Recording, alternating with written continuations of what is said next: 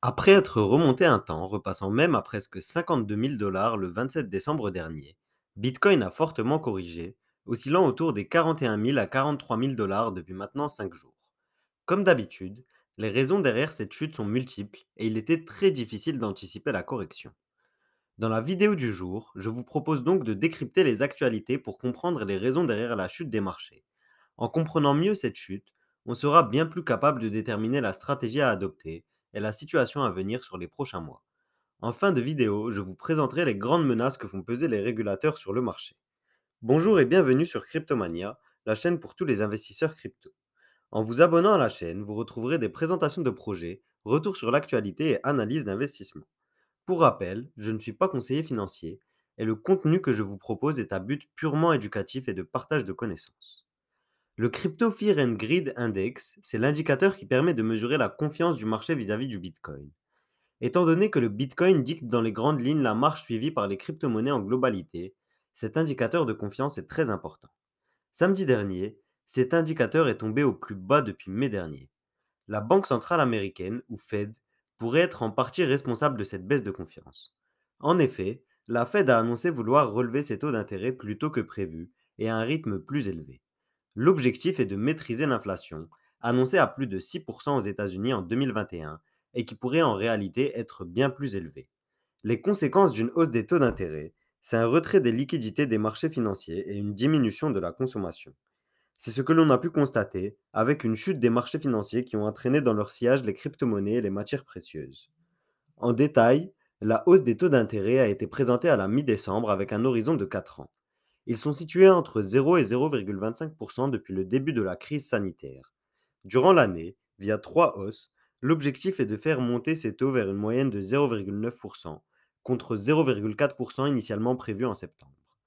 En 2023, ils passeront progressivement à 1,6%, puis 2,1% en 2024, puis 2,5% à long terme. En effet, si l'inflation n'est pas maîtrisée, elle pourrait entacher sérieusement la présidence de Joe Biden et mettre à mal l'économie américaine, d'où la remontée agressive des taux. Il faut ici comprendre un élément important. Contrairement à ce que beaucoup pensent, le marché des crypto-monnaies est vu comme une alternative plus rentable au marché financier traditionnel, mais pas comme une valeur refuge. Ainsi, si les marchés financiers chutent, on voit généralement le marché des crypto-monnaies chuter également. Trois autres éléments ont pu avoir un impact dont il est difficile de mesurer l'ampleur sur le marché des crypto-monnaies, mais qui ont certainement participé à la chute actuelle du Bitcoin et des altcoins. La première raison, c'est la panne qu'a connue le Kazakhstan le 5 janvier, suite à la volonté du gouvernement de réprimer une manifestation et donc d'empêcher toute communication. Or, ce pays abrite beaucoup de mineurs de Bitcoin, dont un grand nombre est venu se réfugier dans ce pays limitrophe de la Chine après l'interdiction du minage, profitant des coûts réduits de l'énergie dans ce pays. Cette coupure de courant a mis à mal 18% des mineurs de Bitcoin qui sont localisés au Kazakhstan, causant une baisse du hash rate de 13%. Le hash rate est l'indicateur de difficulté du minage. Cette chute brutale a sans doute pu affecter le cours du Bitcoin. De plus, ces entreprises de minage aux frais conséquents ont sans doute dû vendre du Bitcoin pour éponger les pertes. Étant donné que Bitcoin donne dans les grandes lignes l'évolution du marché, sa chute peut avoir entraîné la chute des altcoins avec lui, et donc la situation kazakh peut avoir été le déclencheur du mouvement de marché. Le voisin chinois, bien qu'éloigné des crypto-monnaies désormais, a pu lui aussi avoir un impact indirect sur la popularité de ces dernières. En effet, la Banque centrale chinoise réalise une prouesse, le lancement d'une monnaie numérique de banque centrale, ou MNBC, qui n'est autre que le yuan numérique. Il s'agit de la première MNBC testée à grande échelle, puisque le wallet permettant d'y accéder est disponible dans les plus grandes villes chinoises. C'est actuellement 10% de la population chinoise qui utiliserait cette nouvelle monnaie. On comprend désormais mieux la politique stricte menée contre les crypto-monnaies, vues comme des concurrents potentiels. Si ce premier exemple de monnaie numérique venait à être un succès, les monnaies décentralisées pourraient en être grandement affectées. Le troisième et dernier élément qui pourrait expliquer la chute récente du Bitcoin, c'est l'incertitude sanitaire à laquelle nous faisons face actuellement. Avec les chiffres astronomiques du variant Omicron, certains spécialistes craignent un monde qui se referme. Contrairement à mars 2020, les banques centrales auront des difficultés à intervenir sous peine de voir l'inflation atteindre des taux records. Durant l'année 2020, les banques centrales ont fait marcher la planche à billets comme rarement dans l'histoire récente, pour permettre à l'économie des pays occidentaux de tenir, portant même les marchés financiers à des plus hauts historiques. Au plus fort de la crise, en juin 2020, c'est jusque 120 milliards qui étaient injectés chaque mois par la Fed pour maintenir les marchés financiers. C'est ce que l'on appelle la stratégie du quantitative easing, visant à empêcher la déflation. Ces chiffres, qui ne représentent qu'une des stratégies mises en place par la Fed et les autres banques centrales, se sont vus progressivement réduits jusqu'à 30 milliards par mois en décembre 2021. D'autres facilités comme des emprunts garantis par l'État ont été accordés à certaines grandes entreprises outre-Atlantique. En Europe, la BCE a mis en place des stratégies similaires avec le même objectif de maintenir les marchés financiers à flot. Au-delà de la chute relative des marchés financiers, les derniers mois ont été les marqueurs d'une tendance. Progressivement, les autorités de différents pays se prononcent vis-à-vis des crypto-monnaies. Les plus opposés sont sans doute le Salvador et la Chine, qui ont chacun choisi un extrême. De manière générale, le marché des crypto-monnaies pèse aujourd'hui 2000 milliards de dollars et n'échappe plus à l'attention des autorités. Parmi les échéances attendues en 2022 à ce niveau, en voici quelques-unes. Aux États-Unis, Joe Biden souhaite mettre en place l'un des plus grands plans d'investissement de l'histoire. Ce projet de loi pour les infrastructures visait à investir 2000 milliards de dollars sur différents pans de l'économie américaine, mais il sera finalement limité à la moitié suite à différentes négociations avec le Parlement notamment. Cette loi affectera les investisseurs crypto à différents niveaux, avec notamment la volonté de réduire l'opacité des transactions. Les plateformes centralisées comme Coinbase seront contraintes de communiquer toutes les informations concernant leurs clients aux autorités. Pour ce qui est des plateformes décentralisées, les contribuables américains seront tenus de garder la trace eux-mêmes des différents mouvements qu'ils effectuent.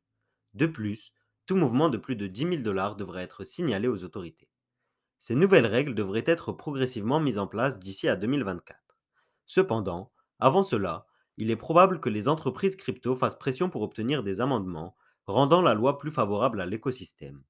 Plus proche de chez nous, l'autorité britannique de l'audiovisuel a censuré certaines publicités de l'exchange crypto.com.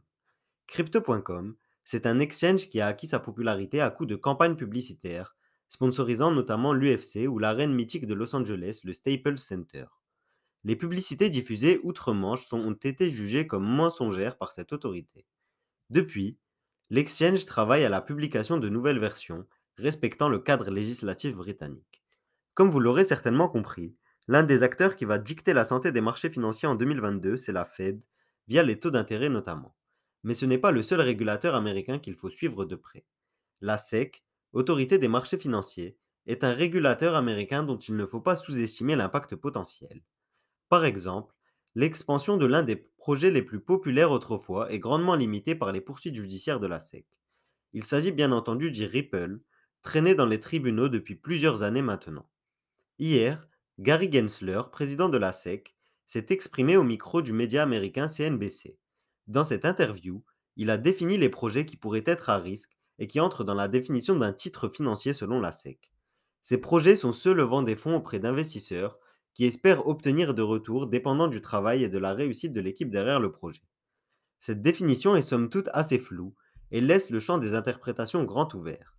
Ce qui est certain, c'est que les projets décentralisés et qui ne sont pas dépendants d'une autorité centralisée sont les mieux armés pour rester dans les règles la SEC sera probablement très active à un autre niveau également, celui des stablecoins.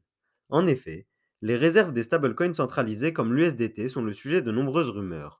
Ces stablecoins pèsent aujourd'hui 165 milliards et représentent plus de 7% du total de dollars en circulation, et ce chiffre pourrait continuer à croître à l'avenir. Après de nombreuses annonces à ce sujet, il ne serait pas impossible de voir l'autorité sévir contre ce qui pourrait s'apparenter comme une menace pour la stabilité du dollar.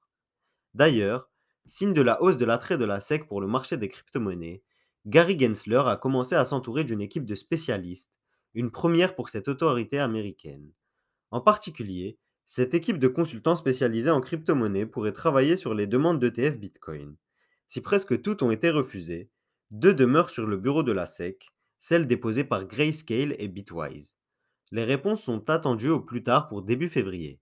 Si les réponses apportées par la SEC sont positives et que le lancement de ces ETF Bitcoin a lieu, la tendance actuelle sera probablement inversée.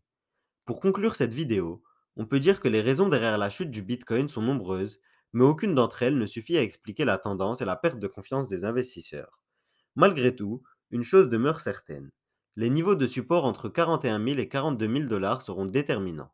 Si le cours du Bitcoin venait à passer sous ces supports, on pourrait plonger vers le bear market. Si les supports tiennent, ils pourraient servir de rebond au cours. Pour ce qui est de la deuxième partie du top 10 des crypto-monnaies pour 2022 dédiée aux pépites et initialement prévue samedi, elle sera finalement publiée vendredi. Si vous voulez découvrir en détail les projets de crypto-monnaies sur lesquels j'ai investi, tout cela se passe sur Discord. Pour rejoindre le Discord, rendez-vous sur patreon.com slash cryptomaniaclub, le lien est en description. Via ce groupe Discord, vous obtenez une vidéo exclusive par semaine, un accès complet à mon wallet Objectif Million, un live mensuel, une newsletter hebdomadaire et d'autres avantages. Bien entendu, si l'offre ne vous plaît pas, vous êtes libre de la résilier à tout moment. C'est tout pour moi, je vous dis à la prochaine pour une nouvelle vidéo.